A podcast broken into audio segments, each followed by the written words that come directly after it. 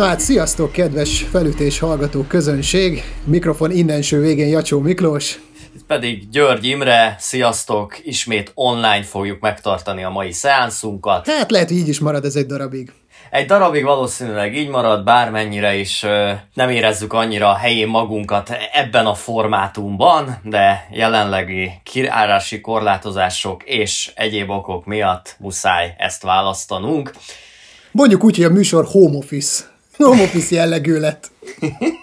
Így van, pontosan nem tudjuk, mikor enged vissza a főnök, de legalább annyi újdonság idén történt velünk itt a home office-ban is, hogy egy picit vérfrissítjük a műsornak az adás folyamát, és egy újfajta formátumot vezetünk be, aminek ez lesz az első adása.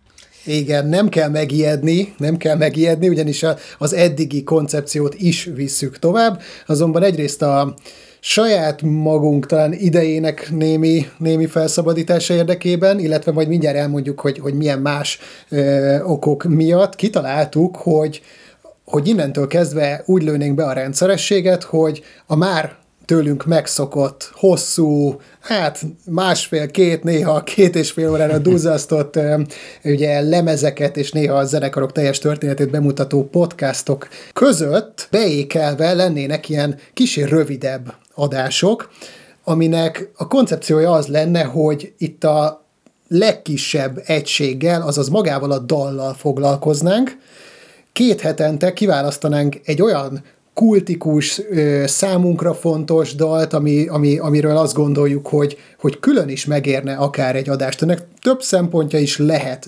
Vannak olyan dalok szerintem, amik, amiket egyrészt önmagukban nagyon szeretünk, vagy akár önmagukban kifejeznek valami annyira fontos dolgot, akár egy zenekar teljes életművét magukba képesek sűríteni, hogy ezért is megérnének néha, néha, néha egy külön beszélgetést.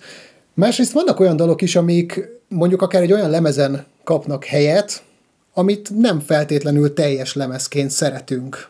Így van, viszont mégis ennek a lemeznek, albumnak, vagy zenekarnak lehet egyetlen egy olyan kitüntetett pillanata, ami nagyon fontos a zene vagy a média történet szempontjából is, és így egy picit a Rivalda fényt ezekre a kitüntetett pillanatokra szeretnénk rászegezni.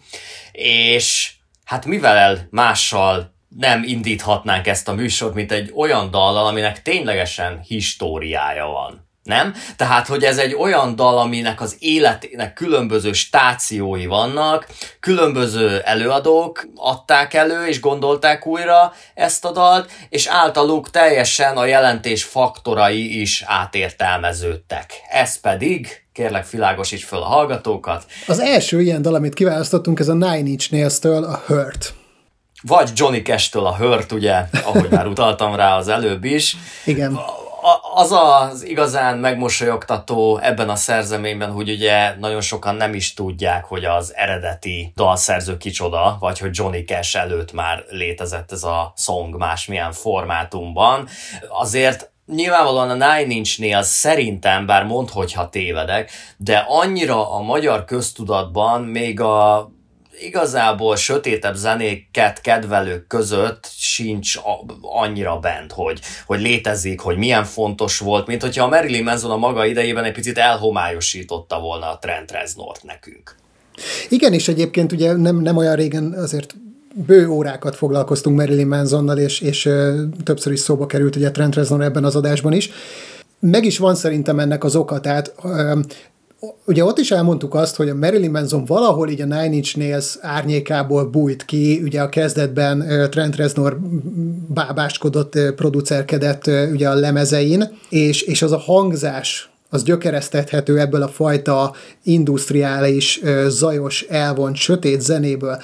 Azonban azért ne felejtjük el, független attól, hogy Trent Reznor ma akár egy Disney film zenéért is felelős, Ettől függetlenül azért a Nine Inch Nails az egy iszonyatosan réteg zene, A Marilyn Manson pedig azért sokkal-sokkal több ö, olyan populáris elemet, olyan dallamosságot, olyan ö, refréneket és megszólalást tett még bele ebbe az egészbe, hogy adekvát volt az, hogy, hogy, hogy ő kvázi ezt túl fogja nőni. Igen, tehát Trent Reznor szerintem a maga idejében sem értették sokan. Maximum az ő karrierjének néhány ilyen pillanata volt, amikor a mainstream úgy ámblok őrá figyelt, Holott az ő rajongó tábora és a zeneipari jelentősége az gyakorlatilag már több mint két évtizede, de hogy töretlen. Tehát ő azért szinte folyamatosan ott van a háttérben, nagyon fontos munkái vannak, nagyon fontos emberekre hat, ugye múltkor pont a David Bowie-t emlegettük, aki a 90-es évekbeli karrierét nagyjából szerintem a Trent Reznornak köszönheti. Tehát mindig is jelentős maradt, de csak néha tűnik fel a mainstreamben. Igen. És szerintem ez pont ez a Downward Spiral korszak, ez ugye a második album a Nine Inch Nailsnek, ez pont ez az időszak, amikor erre azért egyrészt a botrányos megjelenésnek köszönhetően is, tehát a nagyon durva videóklipek és dalszövegek által, de nagyon sokan megismerik, én is egyébként emlékszem, hogy először a Closer című dalnak uh-huh. a videoklipjével találkoztam. Ezt ugye ugyanaz a Mark Romanek rendezte, aki egyébként a Johnny Cash videót is, amiről majd beszélni fogunk. Hát rendkívül sötét, rendkívül bizarr ez a videó, nagyon hasonlít a, amit majd, ahhoz, amit majd később a Marilyn Manson fog csinálni, de valahol valahol hiányoznak belőle azok a fajta ilyen, ilyen botrány narratívák, mint hogy neki menjünk a kereszténységnek, mint hogy neki menjünk a, a politikának, megkérdőjelezzünk egy csomó szociokulturálisan jelentős elemét a társadalmunknak, aminek köszönhetően ez mondjuk ténylegesen embereket felidegesít, és mondjuk hogy utcára mennek százak vagy ezrek tüntetni, ahogy ugye az a menzónál történt. Itt nincs ez, nagyon bizarr, nagyon rettentő, ilyen horror zene. Megvan benne egyébként ez a, ez a vonal, viszont sokkal költőibb és homályosabb módon. Tehát ugye a Menzon azért, azért ilyen nagyon-nagyon érthető, mondhatni, ilyen, ilyen jelszavakként kinyilvánította azért nagyon sokszor a, a, a gondolatát, és föl lehetett akadni azon a, nem tudom, három szóból álló refrénen is, és utcára vonulni. Itt a, a Nine Inch Nails esetében azért minden, minden sokkal-sokkal homályosabb. Illetve ugye nem mehetünk el a mellett, hogy Trent Reznort, mm, hát énekesi kvalitásai azért nyilván valamelyest szerintem alább vannak, mint mondjuk produceri képességei, és, és a produceri témában pedig egy nagyon-nagyon egyedi, nagyon-nagyon elvont formáról beszélünk. Ugye ez az a lemez, ez a Downward Spiral, ami, ami végül pont akkor készül, amikor az Antichrist Superstar. Igen. És ugye ez az a lemez, a, amikor ugye Trent Reznor megvásárolja ezt a Beverly Hills-i villát, amiben ugye a Charles Manson által felbújtott uh, hippi szekta őrültek, lemészárolták Sharon tétet és, és barátait. Tehát ugye ő megveszi ezt a házat, és ide vonul be kialakítani egy stúdiót, itt is él, és készíti el a Nine Inch Nails új lemezét, a Downward Spiral-t. És ez egy borzasztóan sötét lemez, egyébként nagyon sok mindent tartalmaz ebből, a, ebből az egész Sharon Tate és Manson kultuszból, ugye, a, a, ugye ennek az épületnek az egyik ajtajára fel volt fújva, hogy Pig. Pig, igen. Igen, igen. Uh, ugye ez többször megjelenik. Azt hiszem, hogy talán a lemezborítóban is megjelenik, de ugye van egy Piggy című dal a lemezen, tehát, és azt hiszem, hogy egyébként amikor a Trent Reznor eladta ezt a házat, uh-huh. akkor ezt az ajtót, ezt megtartotta. de nem tudom, mit csinálhat vele. De valahogy így le van támasztva, vagy így kitéve a falra, tehát el, el, elképzelhetetlen. Lecserélte rá az egyik ajtót az új házában. Igen. Na mindegy, minden esetre az biztos, hogy a Hört, ugye ez a zárótétel a lemezen, egy ugyanolyan koncertalbumról beszélünk, mint mondjuk az Antichrist Superstar esetében is, tehát volt honnan ihletet szerezni a Menzonnak is, a baráti körből, hogy hogy kell ezt csinálni. És hát ugye az egész lemeznek a sötétség, ugye itt egy embernek a romlását követhetjük végig, ahogy az önpusztítás által tényleg egy spirálisan a saját poklába taszítja önmagát, és ez az egész, ez a hördbe csúcsosodik ki. Tehát ez a záró tétel. Ugye, ahogy maga a Trent Reznor is fogalmazott, egyfajta egy ilyen visszatekintés, vagy egy ilyen helyzetfelmérés, hogy, hogy úristen, hol vagyok? úristen, mi történt? Úristen, hova kerültem? Nekem egy picit ilyen, ilyen József Attilai Tudod, olyan, olyan mint, a, mint a Józsefnek az ilyen utolsó nagy versei, tudod, az reménytelen, hogy az ember végül homokos, kies, vizes partra ér, meg, meg ez a talán eltűnök hirtelen, tudod, elpazaroltam mindenem, uh-huh, amiről számot kéne adnom. Tehát pontosan ugyanazok a mondatok, így 30 körül. Uh-huh. Ami, ami szerintem egyébként a Trent Reznor esetében annyira nem komolyan vehető, hiszen ő túlélte. Hiszen mégiscsak egy, egy 20-as évei végén járó, hormonvezérelt, romantikus férfi beszél erről, de hát Azért éppen még... alkohol és drog problémákkal igencsak küzdködve. Igen, igen, igen, így van, de hogy mégis, tehát, hogy ő még újra kezdheti millió mérfölddel arrébb ugye ahogy a dal szöveg végén is benne van. Mint ahogy a József Attát is csak azért tudjuk komolyan venni, mert ugye nem sokkal ezek után, a versek után életét vesztette.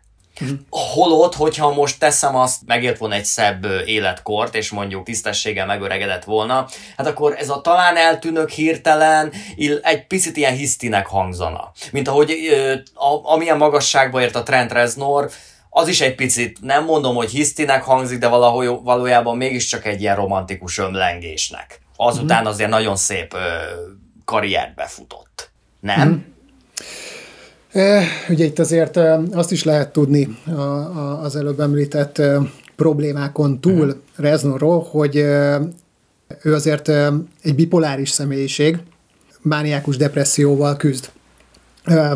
Ugye aki aki tudja, hogy ez mit jelent, milyen ebben benne lenni, vagy, vagy milyen ezt egy, egy ismerősen, egy családtagon megtapasztalni, az pontosan tudja, hogy ez egy véget nem érő folyamat. Tehát ebbe bele lehet öregedni, meg lehet szépen öregedni, és szerintem rá ez eléggé jellemző, de például attól függetlenül, hogy, hogy ma már, amit most az előbb viccesen említettem, hogy, hogy, akár, hogy, hogy most már tényleg egy Disney film zenéért is felelős, de tényleg az elmúlt évtizedben egyébként nagyjából a, a, tudod, a Facebookos film óta igen. Futott, futott ő be egy, egy nagyon komoly ilyen hollywoodi ö, zeneszerző karriert, majd, hogy nem ez át is vette a fő szerepet az életében, és a Nine Inch Nails szerintem eléggé hátratolódott. Most már nem is tudom, hogy mikor volt utoljára olyan, olyan, olyan Nine Inch Nails lemez, ami, ami tényleg így ö, egészében, és akár olyan ö, ebben az industriális metal rock értelemben ö, tényleg egy sorlemeznek tekinthető. Most azért már, már, már egy jó pár éve nem volt ilyen, de én, én el tudom képzelni azt, azt hogy, hogy ezek ilyen sokkal inkább bezárkózó személyes munkák, főleg egyébként ezeket a filmzenéket az Etekis Rosszal együtt írja, aki most már egy jó ideje a szerzőtársa, de most ezt csak azért mondom, hogy, hogy lehet, hogy ma már egy ilyen sokkal jobban lenyugodott személyiség, de én biztos vagyok benne, hogy ő nem jár el bulizni, én biztos vagyok benne, hogy ő a legtöbb idejét a stúdiójában tölti, és, és, és inkább foglalkozik ezekkel a filmzenékkel, és molyol a szintiken, és tologatja a potmétereket, mert szerintem ő ott van, így, így, így, így ott magában, ahol nem bántja a világ. Tehát értem, értem, hogy mire gondolsz, viszont tényleg azt gondolom, hogy, hogy az egy szerencsés, és, és, és hála Istennek, hogy mondjuk ő ezt túlélte, ebből nagyon-nagyon sok ö, sztár, ha úgy nézzük, belerokkant, főbelőtte magát, ö, egyéb ö, úton, módon végzett magával, ugye akár most az utóbbi pár évben ö, Chris Cornell, Chester Bennington, ö, meg annyi ilyet ö, tudunk felsorolni. Én valahol azt érzem, hogy, hogy hogy ő talán megtalálta azt a szegmenst, amiben túlélheti saját magát. Ö, igen, egyébként nagyon igazad van, és én pedig valószínűleg egyébként picit pontatlanul fogalmaztam. Tehát inkább nekem talán amivel ö, problémám van, és ez nagyrészt azért van, mert a már a Johnny Cash ört szűrőjén keresztül hallgatom ugye a Nine Inch Nails-nek ezt a dalát, mert én sem ismertem előtte. Hm. És egy picit talán ennek a tudod, önpusztító rockstárnak a kliséje, rockzenész, aki, aki tönkre teszi magát, és ennek a különböző stációit megírja a lemezén, ez egy picit sematikusan hangzik ma már. Uh-huh. És egy picit arra tudok gondolni, hogy talán már 94-ben is valamennyire üres volt. Vagy valamennyire láttunk már bőven ilyet. De nincs ezzel semmi probléma, tehát a Hurt az ennek ellenére is egy, egy nagyon jó dal lett, csak, csak tudod azt, hogy mennyivel más ugye ugyanezt a dalszöveget, ami ahogy mondtad, eléggé árnyalt és szimbolikus, egy 70-es éveiben járó öregember elbeszélői horizontjából megvizsgálni, mint egy 30-as évei elején vagy 20-as évei végén járó ereje teljében vévő rockstar-tól hallgatod ezt a hisztit, tudod? Igen, igen. Igen nagy a differencia. De persze nem akarom alásni a, mondjuk a Trent Reznornak a, a szövegeinek a, a mélységét, vagy a jelentőségét. Csak nekem mindig ott lesz, hogy valahogy, valahogy nem tudott eleget beletenni nekem a Reznor. Valahogy ez a, ez a, ez a nagy, ami elvileg ilyen nagyon nagyívű koncepció, amivel ő dolgozott, szerintem, szerintem picit üres lett. Tehát sokkal jobb, jobban tetszik nekem az első albumuk, a Pretty Hate Machine, a, uh-huh. a Nine Inch Nails-től, mint ez a második. Tehát én egy nagyon kicsi, mindig az volt az érzésem e körül a lemez körül, aztán persze majd a kommentelők kiavítanak, hogy ilyen sok hűhó semmiért. Maga, magák a dalok tetszenek, és, és úgy gondolom, hogy például egyébként ilyen hangmérnöki szempontból ö, valahol mérföldkő ez a lemez. Tehát az önproducerelésnek e, egyfajta ilyen csúcspontja ez az album. Ö, a koncepcióval vagyok elégedetlen. Uh-huh. És egy picit a, a Hörtnek azt, amit jelent a Trent Reznor számára, mármint amit ő ebből nyilatkozni szokott, az is egy picit üresnek tűnik. Uh-huh. Ennyi. Igen, ugye az az érdekes, hogy egyrészt pont emiatt a feldolgozás miatt, amit még azt mondom, hogy egy picit még tegyünk félre, és külön nyilván erről nagyjából ugyanannyit lehet beszélni, mint a, a, a, a, az eredetileg megírt dalról.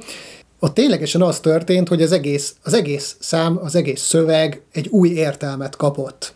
Teljesen más ezt hallani, ahogy mondod, egy 20, nem tudom, 5 éves embertől, mint egy 75 éves embertől. Ugye a másik oldalról, amit, amit mondasz, ez a fajta üresség, ez egy nagyon-nagyon nehéz szituációban volt ugye itt ez, ezen a ponton a zenekar, hiszen ez a klasszikus eset, amikor van egy, nyilván azt mindig tegyük hozzá, a Nine Inch Nails az tényleg egy baromira réteg zene. Mondhatni underground, vagy egy ilyen szubkulturális dolog, sosem volt, sosem akart lenni, és sosem lehetett volna sokkal nagyobb, mint amekkora lett. Igen. Mindaddig, amíg ennyire zajos, ennyire elvont, ennyire beteg dolgot csinálnak, ez, ez, ez egyszerűen így, így működik. Ettől függetlenül ezen a szintéren belül az első lemezükkel ők azért elértek egy akkora sikert, amit ami már úgy megalapozott az egésznek, és ugye ez a klasszikus eset, amikor a mindenki odafigyel, hogy vajon milyen lesz a következő album. Mert hogy ez a nagy kérdés, hogy most megcsináltál te egy jó albumot, vagy tovább fogsz azon lépni, vagy hozod legalább azt a színvonalat, és ilyenkor nagyon sokan rástresszelnek, és valószínűleg ennek is volt köszönhető az, hogy itt egy valami nagyobban akart gondolkodni, koncepcióban, valószínűleg ennek is köszönhető az, hogy, hogy különböző tudatmódosítókhoz, vagy, vagy nyugtatókhoz ö, nyúlt. Ezt most csak azért mondom, ezt most csak Igen. azért mondom, hogy itt biztosan egy, egy, egy nagy teher alatt készült ez az egész lemez, és valahol a hört az így ki is lóg erről a lemezről szerintem. Tehát ahogy mondod, mondjuk egy Closer vagy egy Piggy, óriási jó számok szerintem, és valahogy ez a dal szerintem önmagában is így kinyúlik, és, és, és, és lelóg erről az egész történetről. Ugyanakkor az az érdekes, hogy nagyon sok olyan zenekar van, tudod, akit mondjuk egy számról ismerünk. És lehet, hogy van közben tíz lemezük, de mégis valahogy így a, a, a rádiókból, mit tudom én, egy számról ismerjük az eagles és akkor közben meg 45 éve egy működő zenekar, és rengeteg szám és lemez sorakozik mögöttük. De ezekben az esetekben gyakorta az szokott lenni, hogy mondjuk van egy zenekar, aki csinál egy bizonyos zenét, és akkor egy, egy ponton betör a mainstreambe egy olyan dallal, ami nem is feltétlenül fejezi ki az ő munkásságukat. Tehát egy sokkal populárisabb, sokkal ö, ö, mit rövidebb, hiányzik be a gitárszóló, vagy, vagy tudod, vagy valami olyan témát érint, ami, ami könnyebben betalál az embereknek. Hát hány ilyen példát tudnánk mondani, akár egy, egy Metallica Nothing Else matters is. Korábban is voltak a Metallica-nak azért ballada-szerű dalai, érted, mondjuk egy Van, az egy nagy részében egy ilyen ballada, aztán azért mégis megszólal benne a trash. Tulajdonképpen a, a Nothing Else Matters volt az első, ami ténylegesen így egészében egy rockballada. Persze, én egyébként mondjuk nyilván ennek vagy külön adást fogunk szentelni, hogy sose felejtem el, amikor megvettem a, a Slipknotnak az első albumát, amiről én addig csak a Wade and Bleed-et hallottam, Aha, ami hát egy ilyen rendkívül dallamos, new metalos, baromi jó sláger, és nekem eszembe nem jutott volna, hogy egyébként egy ilyen dead, black, trash, mindenféle darálás fog végig menni, és mondjuk mit tudom, a lemezen van kb. két-három olyan dal, amiben egyáltalán énekdal felcsendül. Tehát, hogy azért régebben voltak ezek a húkok, tudod, a médiában, amivel így be lehetett szippantani, ember, hogy vedd meg az albumot, azon pedig valami totál más fogsz találni, de ez tényleg nem egy zenekar játszott, kell valami, amiben beugrasztjuk az embereket, de hát ugye aztán a Slipknot is behúzott, tehát hogy itt kisiskolásként na, engem azonnal megvett és vitt a keményebb zenék irányába. Csak arra akartam kiukadni, várjál, hogy a Nine Inch Nails esetében valójában ezt a dalt a Johnny Cash tette slágerré, és uh-huh. itt mhm. nem erről van szó, hogy ők ezzel a dallal, mint, egy, mint egyfajta balladával, mint egy ilyen lemez utolsó számával törtek volna be a mainstreambe, erről a lemezről a legnagyobb sláger az a Closer volt. Igen, ö, ugyanakkor, tehát annyira sötétek azok a dalok, hogy, hogy valamennyire a, a hört az egyetlen ilyen hallgatható dal rajta szerintem. Tehát amit így nem, egy, egy átlag hallgató, aki mondjuk nincs annyira a keményebb zenékhez szokva, még nem kapcsol ki azonnal, tudod, hogyha, hogyha meghallja. Tehát, tehát ez végig egy zajzen, tehát ez valahol a noise rocknak egy ilyen csúcs teljesítménye, és, és hát ugye végülis valahol ez is egy noise zene, Hát abszolút. Tehát hogyha, hogyha lebontjuk ezt az eredeti dalt így sávokra, erre van, van, van ma már mód, hogy, hogy, hogy akár tényleg egyenként meghallgassuk, hogy miből is épült fel ez a szám. Én azt érzem, hogy itt valahol direktbe, a dolgoknak a nagy része az direktbe el lett rontva. Persze. Tehát tehát valójában a Reznor tudta, hogy ez egy, ez egy sláger, tudta, hogy ez egy szép, dallamos dal, de ő addig csűrte, csavarta itt a, a, a szintiket, a gitárokat, amíg, amíg minél diszonánsabb lett, egy interjúban hallottam tőle, hogy ő azért ő, ő nagyon-nagyon sok munkát fektetett ebbe, ebbe a fajta furcsa éneklésbe, amit ő ebben a dalban csinál. Hiszen persze dallamos, de de tulajdonképpen úgy hangzik, mint hogyha ténylegesen egy ember szenvedne. Egy ember, aki nem csak énekel a szenvedésről, tudod, és most úgy hajlítgat, hogy azért Persze. szenvedek, de azért, azért, azért populáris legyek, hanem addig-addig dolgozott ezen az egészen, amíg tényleg olyan lett, mint egy ember, aki, aki, aki, aki összezárt fogakkal a lehető leghalkabban ö, folytja vissza a dühét és a fájdalmát, és, és egy ilyen végelkeseredés ez a dal. Igen, ahogy ugye ő is mondta, a, a suttogás, mert ez szinte olyan, mintha a, a füledbe suttogna valaki. De valahol a szenvedés ettől releváns ebben a, ebben a dalban, hogy, hogy, hogy a saját törékenységedet szinte csak, csak elpiszmogod valakinek ugye nem kiabálod ki a világnak, nem énekelsz nagyokat, ez most fáj, de valójában el akarod rejteni magadban. Te, te is csak félve mered elmondani azt valakinek, hogy, hogy, hogy, hogy, hogy, hogy mi bánt téged. És, és ez, ezért kell csak suttogni, és ezért kell mögé egy állandó morajlás és zaj, hogy, hogy, hogy, hogy, hogy még ez is zavarja az összképet. nagyon, ér, nagyon érdekes. Itt um ugye említetted már, hogy ilyen horror zene, és hát ténylegesen, ha csak megnézzünk ilyen horror uh, trélereket, akkor mi, milyen gyakran suttogásokkal operálnak. Így van. És ezekben a trélerekben gyakran olyan, ö, olyan soundokkal ö, dolgoznak, amik egyébként benne sincsenek a filmbe. Tehát egy csomószor uh-huh. vannak ilyen, ilyen, ilyen felvett plusz creepy beszédek, amik csak a trailerben szerepelnek, vagy, vagy éppen olyan ö, ö, ilyen, ilyen textúra hangok, uh-huh. amiket aztán a filmben észre se veszem, meg lehet, hogy benne sincs, vagy, vagy, vagy, vagy egyszerűen a, a, a jelenet, amiben megjelenik, az, az, az nem is hat rád úgy, mint ebben a trailerben. Tehát nyilván itt ez a, ez a visszafolytottság, ez a suttogás, ez tényleg még inkább ilyen belsőségessé teszi az egészet, hogy olyan akart lenni, mintha a fejedben szólna. És ugye mondtad, igen, hogy ilyen zajok vannak, itt konkrétan ilyen nagyon-nagyon érdekes gép, gépzajok szólnak a háttérben, amiket tényleg csak textúraként, amiket Reznor nagyon-nagyon gyakorta használ a mai napig. Azt hiszem, hogy azt mondta egyébként, hogy van ebben egy olyan zaj, amit, amit azóta is kb. minden lemezé használ. Igen, ha, ha, jól értem, ha jól értelmeztem azt, amit mondott, akkor ez egy ez egy stúdió fehér zaj, nem? Igen, Tehát tudod, amikor a koncerteknél nem vagyunk hangmérnökök egyikünk sem, vagyis én biztosan nem, Miki azért jóval-jóval többet ért hozzá, de magam részéről, tehát annyit azért tudok, hogy ugye amikor koncerteken is belövik a cuccot, meg megindítják, illetve stúdióban Na nem is, azt a cuccot ugye, lövik be. az, azt, a, azt a rockstar lövi be, az más, de szóval amikor a, magát a szettet felállítják, és a, és a hang cuccot beüzemelik, hang cuccot, akkor ugye elindítanak rajta egy ilyen tesztzajt, amivel letesztelik az egészet. Ha jól értelmeztem azt, amit mondott a Trent Reznor, akkor ezt rögzítették, hogy hm. amikor ezt a stúdiót felállították, akkor ő ezt fölvette, amikor jött a szakember átnézni a, az összes készüléket, és akkor ezt azóta loopolgatja szerintem a karrierje során egy csomó Oscar díjas zenébe, vagy én nem tudom. Ez a signature sound. Igen. Ö, Hát illetve, ha már itt arról beszélünk, hogy zaj, diszonancia, és a többi, és a többi, azért azt szerintem nagyon fontos megemlíteni, és ez a hatalmas különbség ugye a Johnny Cash dallal összevetve, hogy itt egyetlen egy akkord van módosítva. Uh-huh. Ez a legelső akkord, ugyanis Trent Reznor ezt egy szűkített akkorddal indítja, amit a Johnny Cash egy tiszta morra cserél.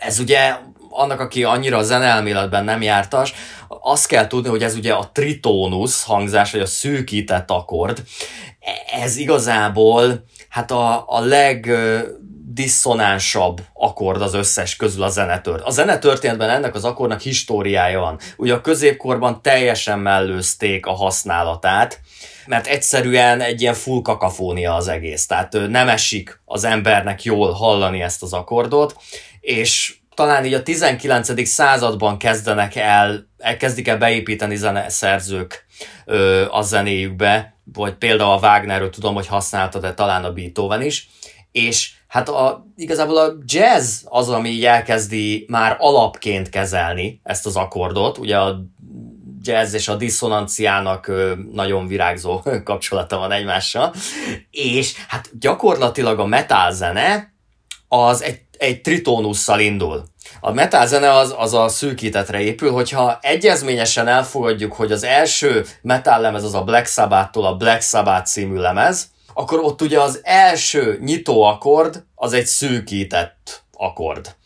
Gyakorlatilag végigvonul a, a rockzene történetén, ez az akkor már a 60-as években használják, 70-es években nagyon, és amikortól metal van, hát, hát valaki mondjuk a Slayer egy, egy karriert épít a, a, a szűkített akkorra, illetve ugye egy lemezszíves, ugye a Diabolusi ezt a, ezt a középkorban, ugye az ördög hangköze, így hívták, ö, sátáni eredetűnek ö, gondolták ezt, ezt, ezt a hangközt, ö, pontosan a diszonanciája miatt. És hát persze ez a 90-es évekre is áttevődik, az egész new metal mozgalom az használja, mint az állat, ugye és baromira jól szól lesz, hogyha mélyen van. De én most hoztam egy, egy hamis gitárt, ha már múltkor te itt előálltál. és megmutatom, hogy ugye, hogy, hogy mi a különbség. Aztán Miki majd kikevered. Nem viccelek. Tehát ugye egy hangnembe teszem a kettőt, ugye a két dal az különböző hangnemben van, ugye így szól a Nine Inch Nails,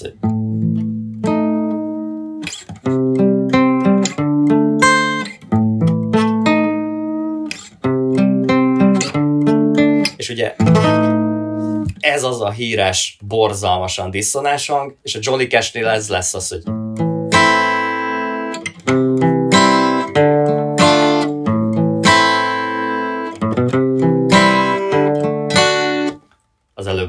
elrontottam az első akkordot, de mindegy. Remélem a ö, meghallották. Szóval itt a lényege ugye az, hogy ebből egy tiszta moll lett a, a Johnny Cash-nél. Ez egy nagyon klisés akkordmenet igazából. Majdnem mindenki használja igazából a zenetörténetnek a, a folyamában. Szerintem mindkét előadó zseniális ebből a szempontból. A Trent Reznor az azért, mert meri egy, tehát tritónusszal kezdeni egy dalt, az akkora öngól, hogy az, az valami elképesztő. Én nem is tudom, hogy ki meri ezt, ezt egyáltalán megcsinálni. Tehát full, ebből is látszik, hogy Trent Reznor mennyire elmebeteg, mert, mert ezt, ezt soha nem szokta senki belőni így. De mégis nagyon faszacsávó, hogy, hogy mhm. mer így vállalni egy dalt. A, a, a Johnny Cash pedig azért annyira menő, mert egy ennyire sematikus akkordmenetet mégis izgalmassá tud tenni. Na mindegy, ez csak egy ilyen kis kitérő Köszönjük volt. szépen, ez nagyon király volt egyébként, tényleg nagyon örülök. Ráadásul a Reznor még azzal is rájátszik erre a fajta diszonanciára, hogy ott, ott amikor megszólal az a hang, az a, az a, az a ténylegesen ilyen vissza-vissza térő, folyamatos, folyamatosan megszólaló diszonáns hang, az nagyon sok rétegen, nagyon sokszor van az a gitár tényleg egy hang felvéve, és onnantól kezdve, hogy kétszer eljátszol egy gitártémát, az nem lesz ugyanolyan. Tehát ilyen nincs. Ezt ugye mi mindketten Persze. tudjuk, ugye ezért van az, hogy, hogy, hogy általában a rockzenében, hogy két gitár szét van panorámazva a két oldalra, mert mert valójában ettől sokkal-sokkal masszívabb lesz a hangzás. Ilyen esetekben viszont pont az jön ki, hogy hiába hangolsz be egy gitárt, és játszod le ugyanazt az egy, egyetlen egy hangot, sosem lesz ugyanaz. Mindig egy picit máshogy fog hajlítódni, mindig egy picit másképp fog hullámozni. És itt ez a hang, ez, én nem tudom, legalább szerintem 8-szor, 10-szer egymásra van Biztos. rétegezve, és ez összeadódik egy hangá, és ettől van ennek egy ilyen diszonáns kis, furcsa, zavaró megszólalása, ami azzal, hogy ténylegesen minden ütembe vissza-vissza tér, fokozza és, és hozza ezt az állandó feszültséget. Tehát így nem tudsz kikerülni ebből. Van egy ilyen szorongató, folytogató érzése. És egyébként az a másik érdekessége ennek a gitárkórusnak, hogy ugye a dal végére egyre inkább hangolódik el. Pontosan. Tehát amikor jön az úgymond csúcspontja a dalnak, és az utolsó refrén, akkor bejön egy torzított gitár, amin szintúgy rétegelve van, és, és egyre inkább hangolódnak el egymástól ezek a sávok, hogy ez a ding, ding, ding, egy folyamatos ilyen vibrálása van ö, ritmikailag a dalnak, és ez egyre, egyre, egyre diszonánsabbá válik. Aztán ugye a végén egy borzalmasan hangos, ö, torzított ö, akkordban felrobban a dal gyakorlatilag, és igen. vége van a lemeznek. Ami egészen hosszan ki is van tartva. Igen, igen, így van tele van vonósokkal a dal, ugye erről is nyilatkozik a Reznor, hogy itt egy, talán egy hegedű van rögzítve, és végtelen reverbre van állítva, vagy valami ilyesmi, és egy ilyen orgonaszerű hangzás jön ki belőle, ami viszont abban az esetben pedig gyönyörű. Tehát ott meg pont az a szép, hogy, hogy egyfajta ilyen földön túli harmóniát sugároz magából, és ez van a refrének alá keverve. Mert a refrének pedig ugye nagyon szépek és tiszták. Igen, ezt ugye úgy hívjuk, hogy ez a sampling alapú szintézis egyébként. Itt az van, hogy Trent Reznor az, az eleve ezen a lemezen, illetve az egész karrierje során rengeteg-rengeteg sample-t használ. A sample az magyarul minta, hangminta. Ez egy bizonyos, akár zenéből, akár valami egészen másból felvett olyan hangot jelent, amit, amit aztán te felhasználsz a zenéthez. Tehát nyilván a, a, a hip-hop rap, rap zene az, az, az ilyen sampling alapú zenéből indult ki. Ez ugye azt jelentette, hogy régi funky meg jazz lemezeket mintáztak a DJ-k, és kiválasztottak a lemezből, vagy a dalból egy olyan kis szűk részt, amit egymás után lejátszva kvázi egy beat, egy, egy, egy ritmus alakult ki. De most ez aztán, ahogy fejlődött a, a, a technika, és, és egyáltalán így, így egyre jobban bekerült a, a köztudatba és a modern zeneszerzésbe, ez ma már úgy néz ki, hogy tényleg én most itt megkocogtatom a sörös dobozomat, ezt felveszem, és csinálok belőle, nem tudom, lábdobot. Mert, mert addig lehet csűrni, csavarni, amíg, amíg ebből egy teljesen más hang képződik. És ez a lemez is tele van ilyenekkel, hogy, hogy mondjuk egy, egy adott dob sound ki van véve egy zenei kontextusból, szanaszét torzítva, szanaszét modulálva, és végül egy teljesen más kontextusban felhasználva, amiről te a büdös életben nem mondod meg, hogy ez honnan van.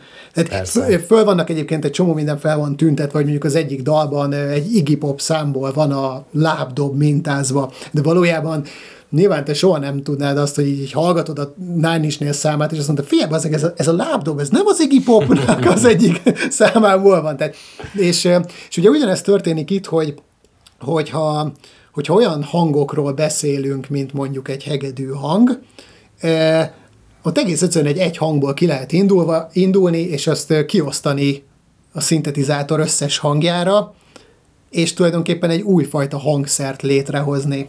És ahogy mondod, itt, itt, itt a különböző modulációval, effektezésekkel egy ilyen egész, egész vonós karnak, vagy, vagy, vagy, vagy szekciónak ható monumentális hangzás kijön egy kis nyuansznyi hangból. Gyakorlatilag itt a, a Reznor nagymestere annak, hogy egy valamiből valami teljesen más csináljon.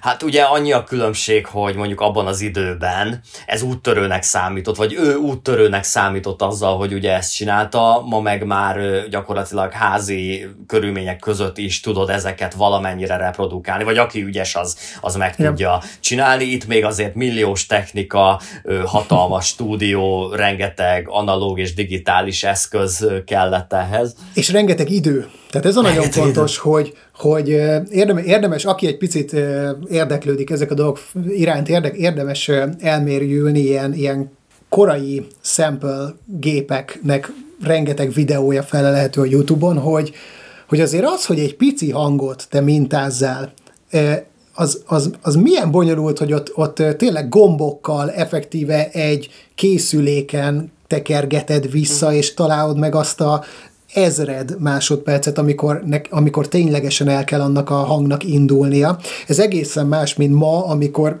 én ugye foglalkozom ilyen dolgokkal, és, és, és hát egy sokkal megúszósabb modellben, ugyanis nyilván itt a laptopomon, érted, van egy zeneszerkesztő programom, és látom a hanghullámokat, és oda húzom, ahova akarom. Nagyon-nagyon könnyű megoldani, és ma már nagyon-nagyon könnyű modulálni is, de ez nem volt így mindig. Tehát ahogy mondod, itt amellett, hogy nagyon-nagyon komoly felszerelésre volt szükség, de rengeteg-rengeteg időt lehetett elbaszni egy-egy hanggal, hogy az jó hát, helyre kerüljön, hogy, hogy az ne? tényleg úgy szólaljon meg. Meg még mondjuk ugye ebben az időben azért tényleg mondjuk a számítógépes technika is ugye ott tartott, hogy lehet, hogy órákat vártál arra, hogy ugye rendereljen egyáltalán valamit egy, egy számítógép, amit ma egy millisekundum alatt ugye megcsinál. Pont a Sound City című film, amit már többször emlegettünk, van az a rész, amikor a Nevermindról beszélnek, hogy hogyan készül a Nirvana-tól a Nevermind című album, és ugye azt mondom, hogy triggerelik a dobokat, és fél napokat várnak arra, hogy a számítógép az ugye egy sávot legyártson,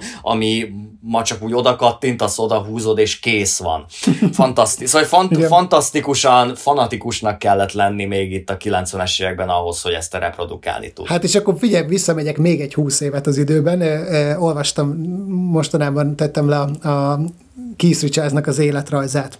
Aha. És, és ő mindig a korai Rolling Stones lemezeken, főleg így a 70-es évek beli Rolling Stones lemezeken azért ő egy, egy nagyon-nagyon fontos karakter volt ott az egész lemez felvétel céljából. Ugye azok a lemezek, azok tényleg ilyen négy sávos magnókkal készültek, meg ilyesmi, szóval ott nem volt olyan, hogy hogy, hogy, hogy végtelen számban veszünk föl gitárokat, meg próbálkozunk, és hogy ez az utolsó ilyen kis kitekintőm, aztán megyünk tovább a hörtel, de hogy azt akartam ezzel kapcsolatban mondani, hogy a, többször felfigyeltem arra, hogy a könyvben úgy ír a lemezek készítéséről, hogy tudod, már fölvették a dalokat, és mindig azt írja, hogy, hogy, hogy ott voltam a stúdióban, és vágtuk a dalokat.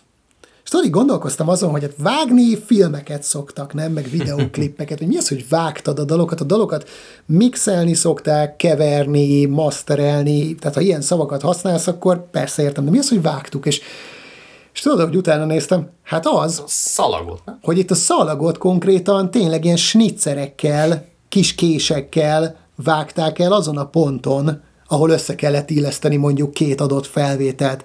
És ha elbasztad, akkor elbasztad, akkor, akkor Így van, ezért nem volt túlzottan ajánlatos sokat hibázni egy stúdióban, nem úgy, mint manapság, amikor lehet... És ezért voltak kurva jók a zenekarok és a zenészek.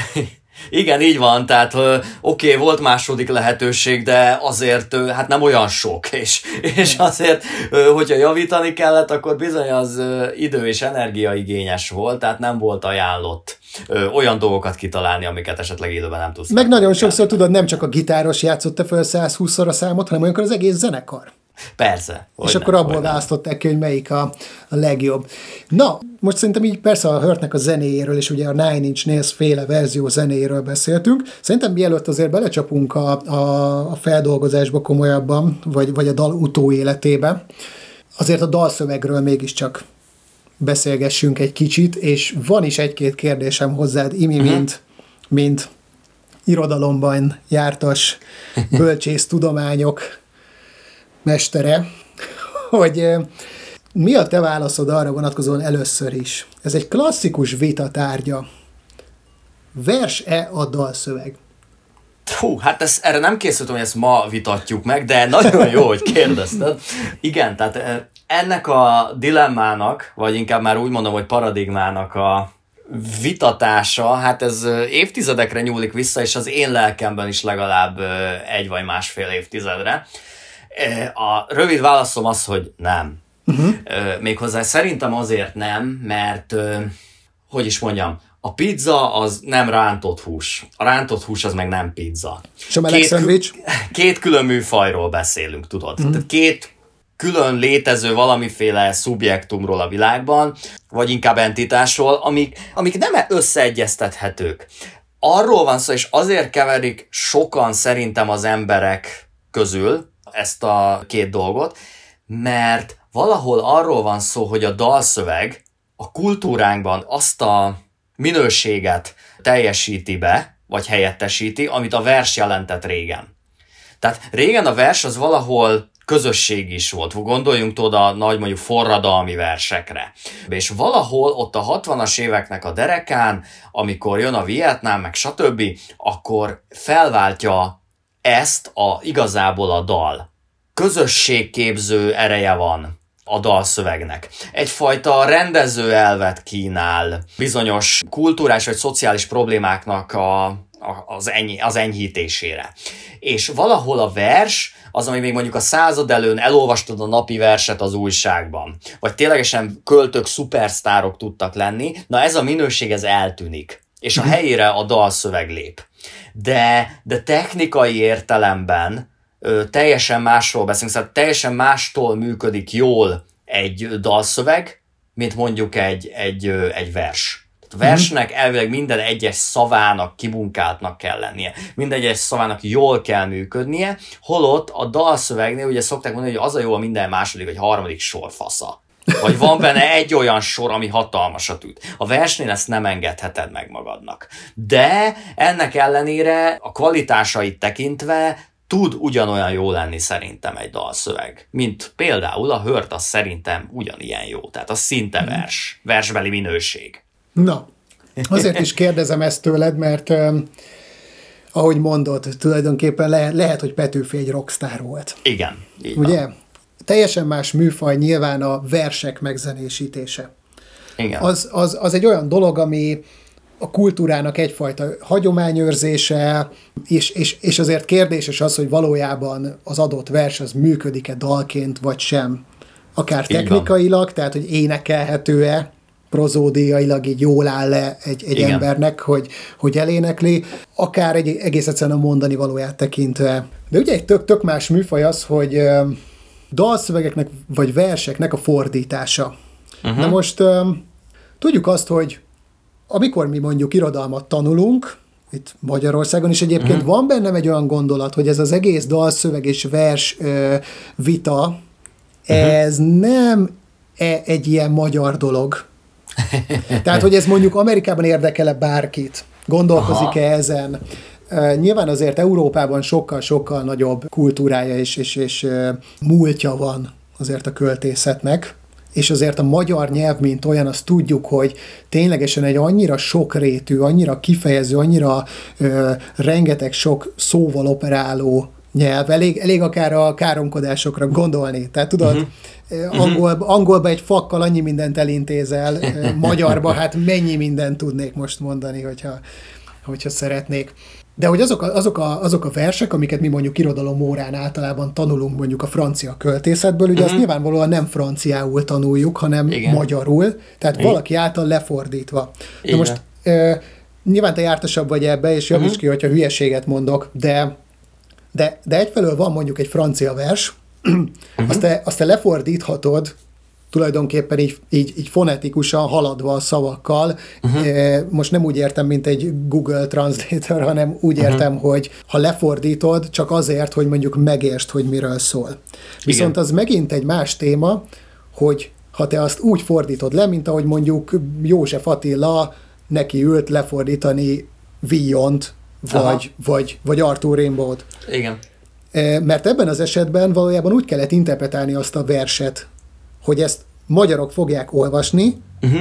és nem csak el akarják olvasni, hogy miről szól a francia vers, hanem önmagában egyfajta új értékként akarjuk azt olvasni. Így van, így van.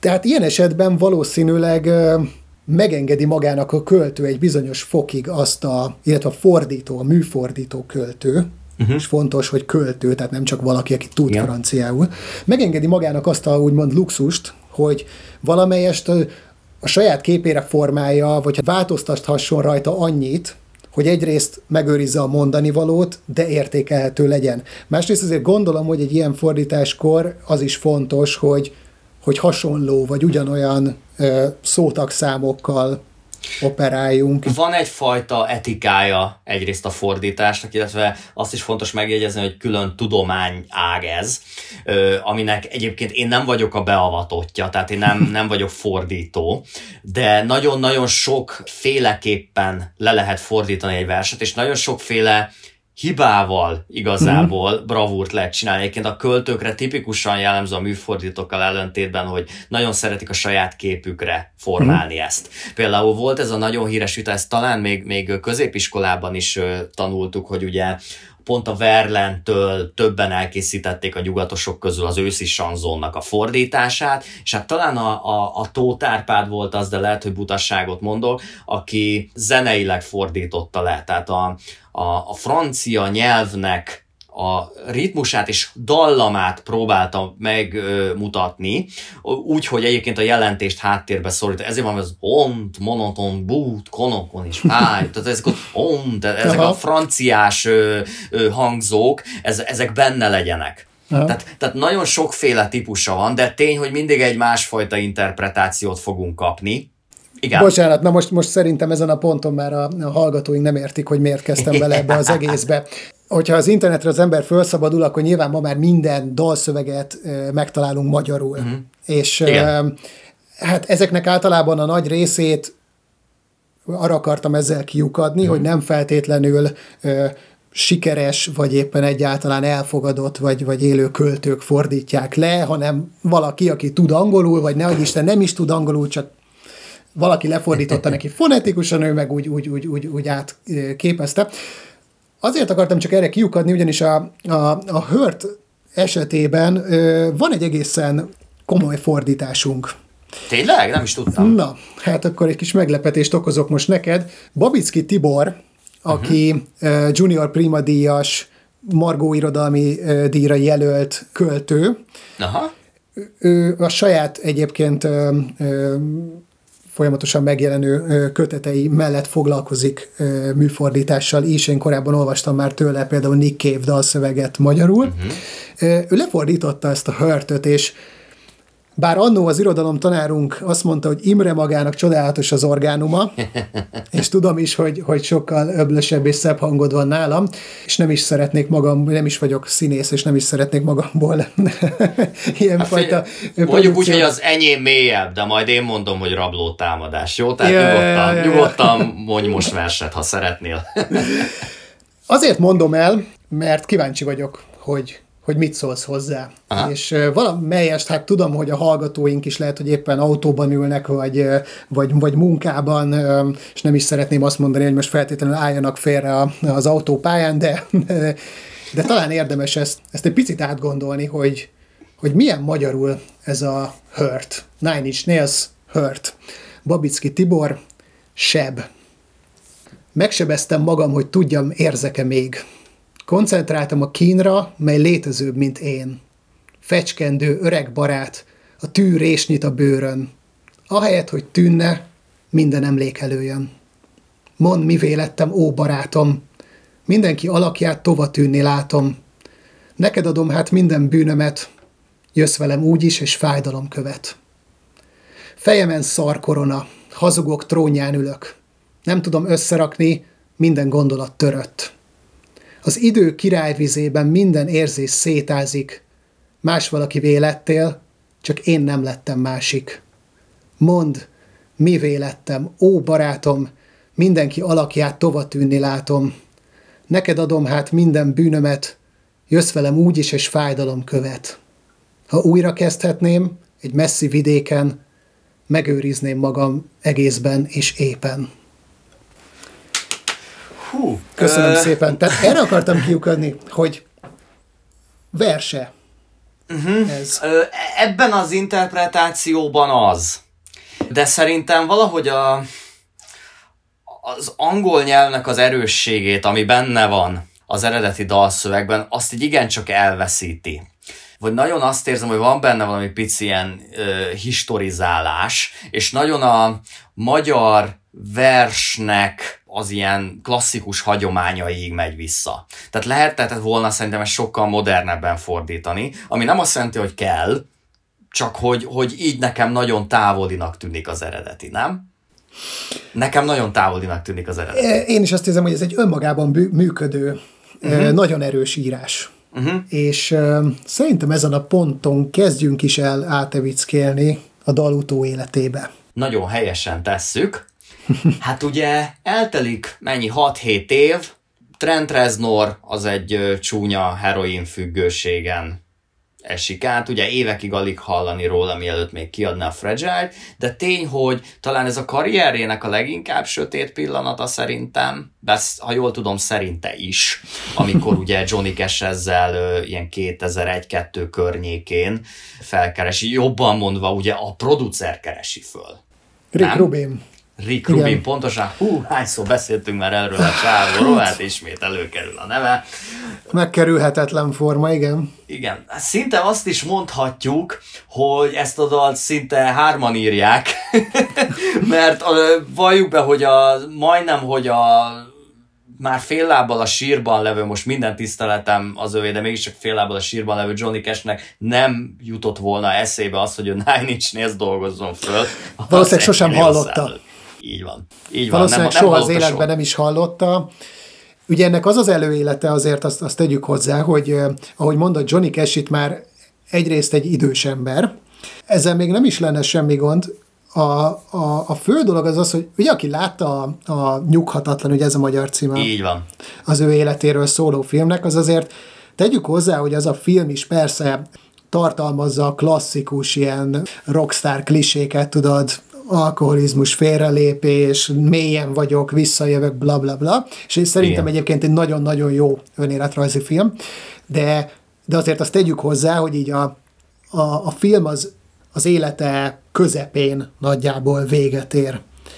És azért nem foglalkozik már azzal, hogy ott jön egy óriási nagy lejtő az ő életében, ugyanis ő azt a 70-es évek második felétől egészen addig, hogy a Rick Rubin úgy újra felfedezi a Johnny Cash-t, ő egy ilyen iszonyatos leszállóágban van. A 80-as években, hát most minden tiszteletem az övé, és nagyon-nagyon szeretem Johnny Cash-t, és bocsánat, hogyha valaki szerint fantasztikus lemezeket csinált a 80-as években, borzasztó lemezeket csinált a 80-as években szerintem.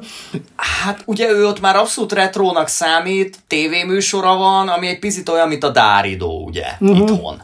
Tehát ugye azok az emberek, akik őt hallgatták az 50-es években, azok addigra már, hát már majdnem, hogy igazából nagypapák, vagy a, a, a körül vannak, ugye 80-as években, és hát ugye délen neki, neki hatalmas tisztelő rétege van, és pont inkább szerintem, tehát leginkább ebben az időszakban a country ugye mivel teljesen háttérbe szorul, úgy visszamegy a folkba, illetve visszamegy hát az alsóbb társadalmi osztályoknak a kultúrkörébe. Tehát a Johnny Cash tisztelői eb- ebben az időszakban hát mivel nincs, nincs előtérben a country, hát elsősorban ugye hát a, a, a helyi prolik. Most tényleg ezt így ki lehet mondani. Igen, igen, de azt, azt, azt tegyük hozzá ezzel együtt, hogy hogyha megnézed évről évre az uh-huh. amerikai eladásokat, meg azt, hogy kik Amerikában, kik voltak éppen abban az évben mondjuk Amerikában a, mit tudom én, turnézással vagy lemezeladással a legtöbb lemezt eladó uh-huh. ö, ö, sztárok, akkor már nagyon sokszor találkoztam azzal, hogy tudod, azt hinnéd, hogy biztos a Beyoncé volt, meg az Eminem. Igen. De közben meg olyan neveket látok, akikről életemben nem hallottam. És ez azért van, mert hogy azért valójában ez a country, ez egy iszonyatosan menő dolog Amerikában, iszonyatosan sokan hallgatják, és borzasztó nagy pénz uh-huh. van benne. De ezzel együtt Johnny Cash a hörtig bezárólag 48 éven keresztül nem tudott feljutni a country, mainstream, eh, hogy mondják ezeket, tudod, ilyen listákra. Billboard, Ilyen billboard listákra. Azért ez egy nagyon érdekes dolog. Ez tényleg, hát valószínűleg egyébként azért, mert ő mindig egy picit túl intellektuális volt a countryhoz. Ö, a 70-es, 80-as években összeáll azokkal az arcokkal, akik, hát így hogy is mondjam, vidékiebbek, mint ő, meg sokkal egyszerűbb a közlésmódjuk, mint neki, ugye ezekkel a nagy híres country sztárokkal, de hát azért ő már az 50-es években azért baromi nagy botrány volt, érted, mondjuk egy Folsom Prison Bluesnak a dalszövegéből. Amellett, hát ugye mélységesen keresztény volt, de nem úgy, de, szóval nem úgy keresztény, ahogy azt a legtöbb déli, ilyen, déli államokban szeretik, hogy keresztény az ember. Tehát ő mélységesen az, mint ahogy az is nagyon sok, sokaknál kibaszta a biztosítékot, hogy a 60-as években börtönökbe megy játszani. Ezt egy átlag déli polgár nem nyeli le. Igen. Tudod? Tehát, hogy azért neki mindig volt egy ellenlábas tábora is szerintem ő itt az élete utolsó éveiben is, de, de, de korábban is azért rengeteg gospelt énekel. Persze. A saját, szintén a saját stílusában, szintén ebben a háromakordos, dörmögős, mormogós stílusban, de, de nagyon sok ilyen templomi énekhez nyúl. Ez a klasszikus értelemben vett ilyen amerikai templomi ének, ugye. És ugye a 90-es évek második felében a, a Rick Rubin sokat emlegetett producer, miután már megcsinálta a legnagyobb Red Hot Chili Peppers lemezeket, meg mit tudom én, felfedezett már rengeteg zenekart, mint a Rage Against the Machine-t, és bla bla bla. Ö, ő, ő kitalálja azt, és konkrétan egyébként ez az ő terve, hogy szeretne találni egy olyan formát, egy olyan előadót, aki, aki idős, aki régen sztár volt, de már így eltűnt, uh-huh. és visszahozni a köztudatba. Tehát ez tényleg egy ilyen, ő ezt a, ezt a, ezt a, ezt a receptet kitalálja, csak az a kérdés, hogy ki legyen az az ember. És ugye megtalálja a Johnny Cash-t, és oda megy hozzá, és azt mondja a Cash, hogy, hogy, hogy nem tudja, ő igazából már nem nagyon ír számokat, nem tudja ő már, hogy hogy lehetne valami újat, valami frisset csinálni, és azt mondja neki a Rick Rubin, hogy csak legyen az, hogy itt ülünk ebben a szobában ketten, fog meg azt a gitárt, és csak kezdje játszani dalokat, amiket szeretsz énekelni. És így kezdődik meg az ő karrierjének, hát mondhatni ilyen második, második virágzása, virágzása. Vagy, vagy, vagy, vagy lehet, hogy más többedik virágzása. Uh-huh.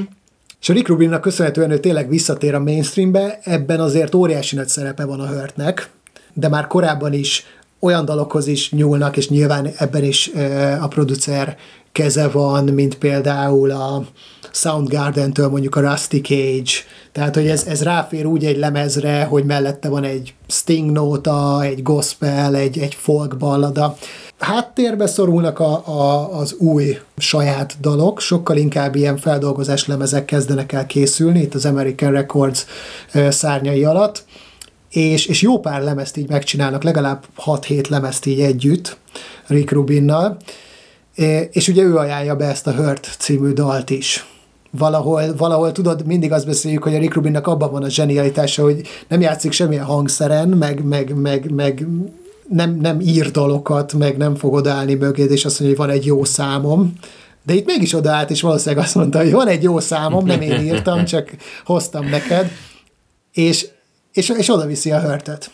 Igen, ugye annyit még hozzáfűznék az előző gondolatmenetethez, hogy oké, okay, hogy Rick Rubin a Cash-t választja, de azt is tegyük hozzá, hogy a történelem folyásának és alakulásának igazából sok köze van ahhoz, hogy pont a Johnny Cash-t. Ugyanis ugye itt a 90-es évek elején ez a grunge mozgalom, a grunge mozgalomnak azért most már így utólag látjuk, hogy majdnem minden jelentős előadójának voltak country gyökerei. Tudod, ez még a Nirvánában is előjön az Unplugged in New Yorknál, amit a Lake of Fire, meg hasonló daloknál, hogy valójában ez mennyire, mennyire működik ez countryként is. De ott van igazából az Alice in Chains-ben is, ott van, ott van, ott van a Purge-ben végig. Tehát, hogy, hogy, hogy ugye ezek az előadók, ezek nagy tisztelői igazából a Johnny Cash, meg ha jól tudom, a Chris novoselic össze is áll valamikor ott a 90-es évek elején a Johnny Cash egy koncertre, vagy egy albumra, vagy valami ilyesmi, mm. tudom, hogy ott történik valami, de majd a Grangery-ről valaki be, bekommenteli, hogy pontosan ki és mikor mit csinált, mert most így hirtelen fejből nem tudom. Tehát, hogy a történelem az megágyaz ennek, ennek a ö, házasodásnak a, a, a, kari, a, a Johnny Cash és a, és a Rick Rubin karrierjében, és hát ugye azt, azt átküldön neki a hörtöt, azt, azt én is tudom, most ugrunk ugye 2002-be, és hogyha jól tudom, ott konkrétan tényleg arról volt szó, hogy a Johnny Cash azt, hogy nem, ez, ez nem, mert hogy nem hallja a zenét a zajban. Uh-huh, igen. Érted? Tehát, hogy annyira új, meg idegen volt neki ez a Nine Inch Nails világ, hogy ő értelmezni se tudta. És akkor azt mondta neki a, a, a, a Rick Rubin, hogy tudod mit, oké, okay, átküldöm a dalszöveget. Hm. És ha azzal tudsz valamit kezdeni, meg, meg úgy érzed, hogy átéled, akkor működni fog. És, és tényleg így történt. Tehát a dalszöveggel tudod azonosulni, ami igazából egy szép angol vers, ha úgy nézzük. Tehát Mint az előbb jó, is bizonyítottuk. A, így van, tehát nagyon jó, hogy a, a, ez az analógia, és hogy a versek szférájába emelted a hörtöt, mert tényleg valószínűleg erről van szó, hogy ez már ismerős volt neki. Olyan hagyományos költői képekkel operál. Persze azért javítottak rajta ezt azt, tehát ugye ő azért nem a szar koronáját viseli. Igazából azt hiszem, hogy szövegben egyébként csak ezt javította, Igen. és, Igen.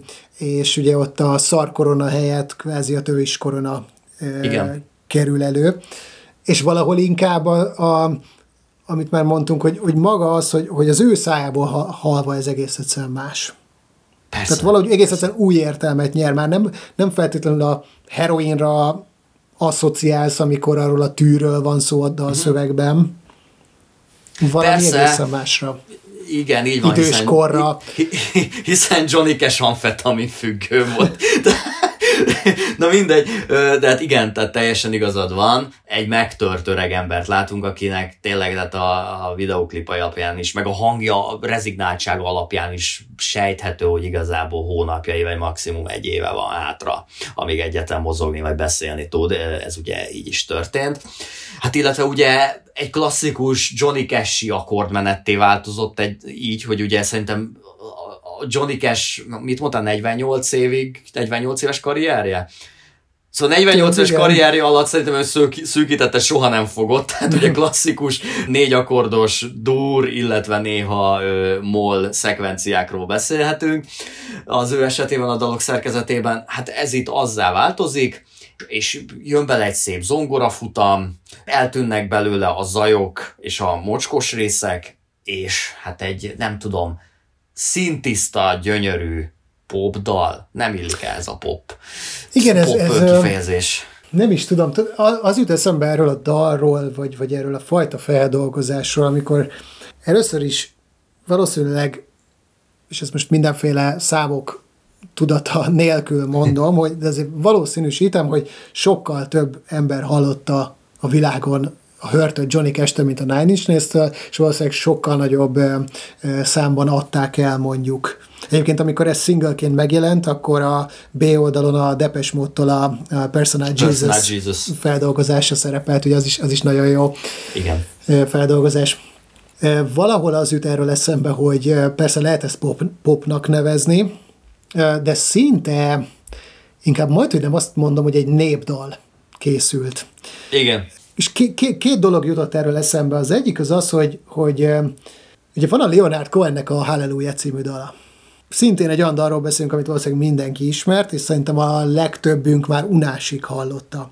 Ennek egyik fő hozzátevője szerintem az, hogy az elmúlt évtizedben ezek az ilyen X-faktor, meg egyéb gyárak, tudod így minden évben kisorsolják, hogy a halleluját most éppen egy kislánynak, most éppen egy nagymamának, most éppen már bocsánat, de mondjuk egy, nem tudom, mozgássérültnek kell énekelnie, mert most úgy fogjuk jól eladni a halleluját karácsonykor. Persze. Egy ilyen tényleg egy ilyen, ez így szerintem egy ilyen undorító dolog, hogy, hogy, hogy, hogy már azt sem tudod lassan, hogy ki énekelte ezt a dalt. És ez a zenék reszkesetek betörőkje, tehát tényleg mindig el kell valahogy hangoznia, úgyhogy minél inkább megható legyen, mindig betalált, mindig betalál. Bármilyen karácsonyod volt, érvényes rá, kész. E, igen, azonban, hogyha ezt a visszafejtjük, hogy ezt a szarcunamit, ezt kiindította el. Tehát ugye azt mondom, hogy van ez a Leonard Cohen féle Halleluja, ami nem tudom, te hogy vagy vele, szerintem a Leonard Cohen szintén egy, egy, egy nagyon-nagyon furcsa elvont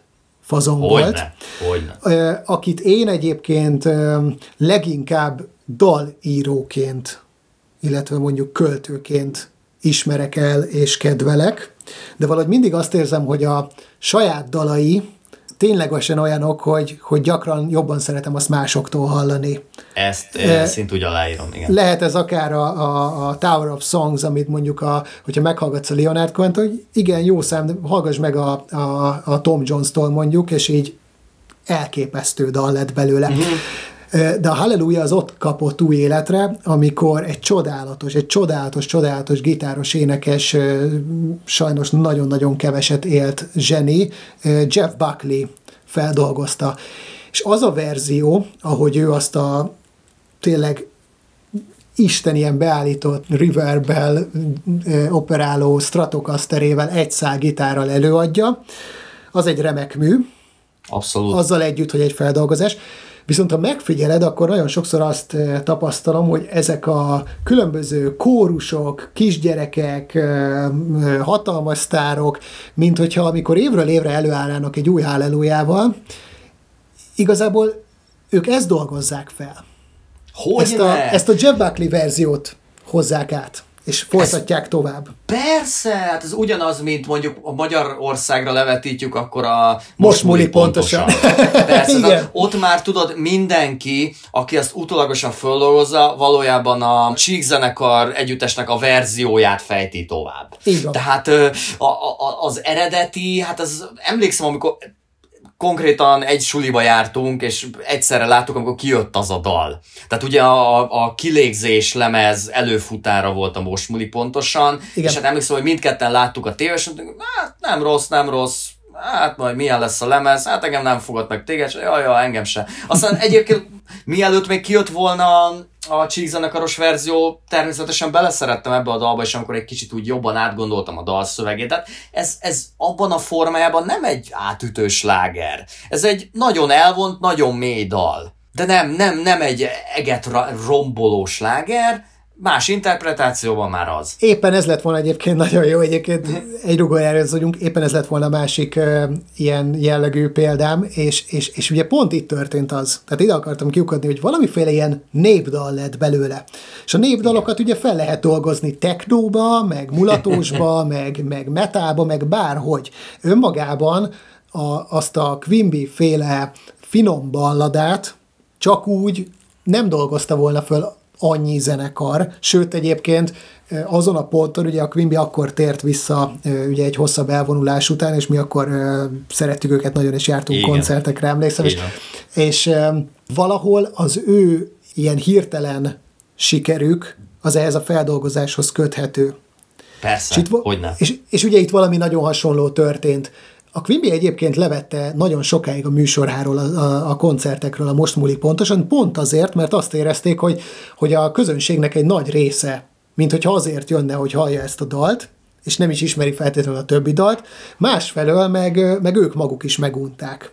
Reznor egyébként azt mondja, hogy ő nem unja ezt a körtöt, és, és a mai napig szinte mindig ez a koncert záró szám. Az az érdekes viszont, hogy, hogy a Trent Reznornál valahogy ez, ez, ez nem releváns, valahogy nem dobott szerintem akkorát a karrierjén, vagy valójában már ő nem akart ezt meglovagolni.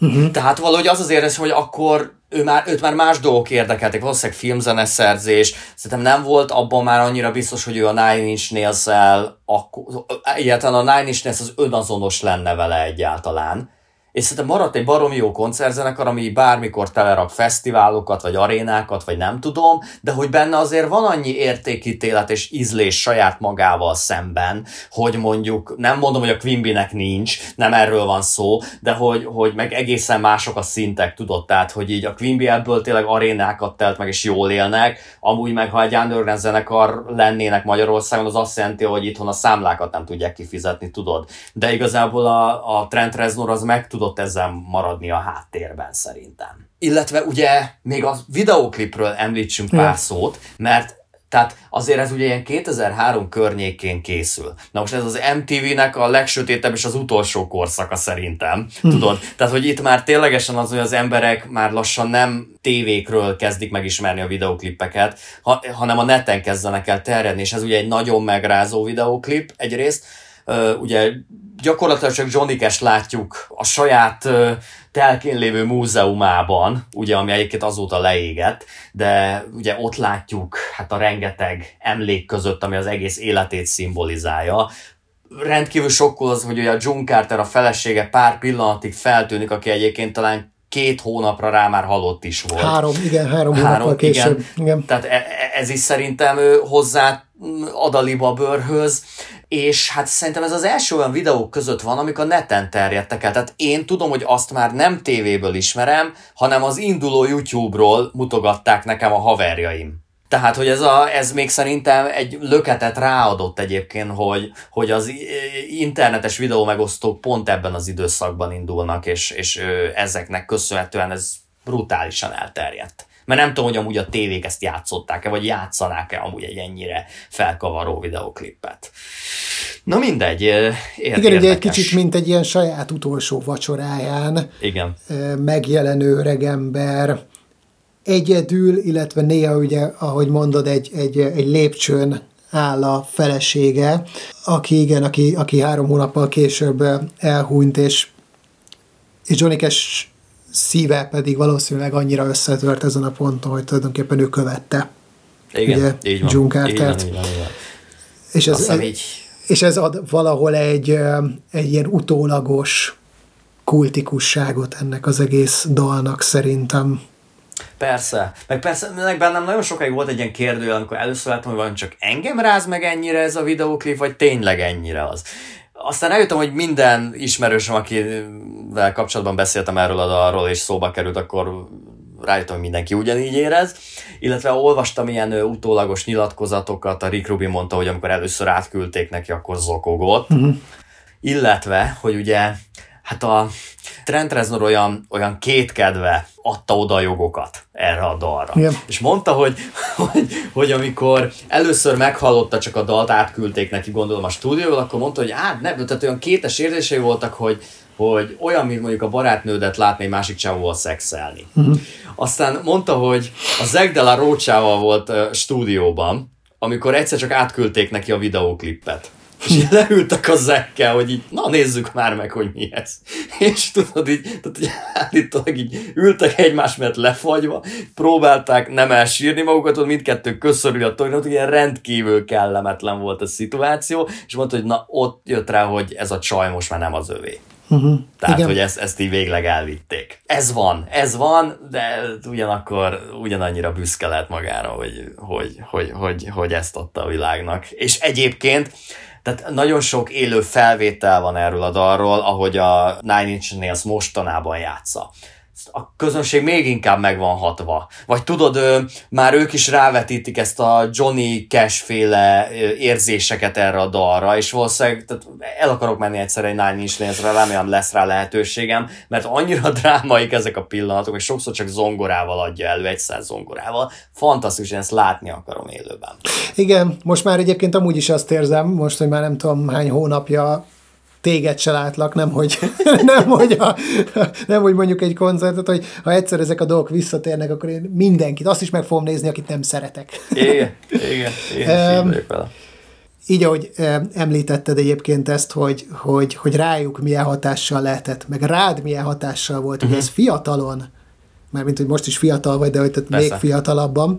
Tudod, vannak ezek a videók a YouTube-on, és nem akarok most nagyon hatású lesz, és biztos vagyok benne, hogy van ilyen, nem láttam még, most csak eszembe jutott, hogy tudod, amikor amikor ez az old people react, react igen, na, és, és, és, tudod, azért azt megnézném, hogy, hogy valaki, aki, aki ebben a korban van, ezt a fajta, ezt a fajta ilyen, ilyen utolsó éveket érzi magában, hogyan gondolna, gondolkodna, hogyan érezne látva ezt a videót, értve a, értve a igen, szöveget, igen, ért, értve igen. A, a, a, a videót, értve az egész mondani valót.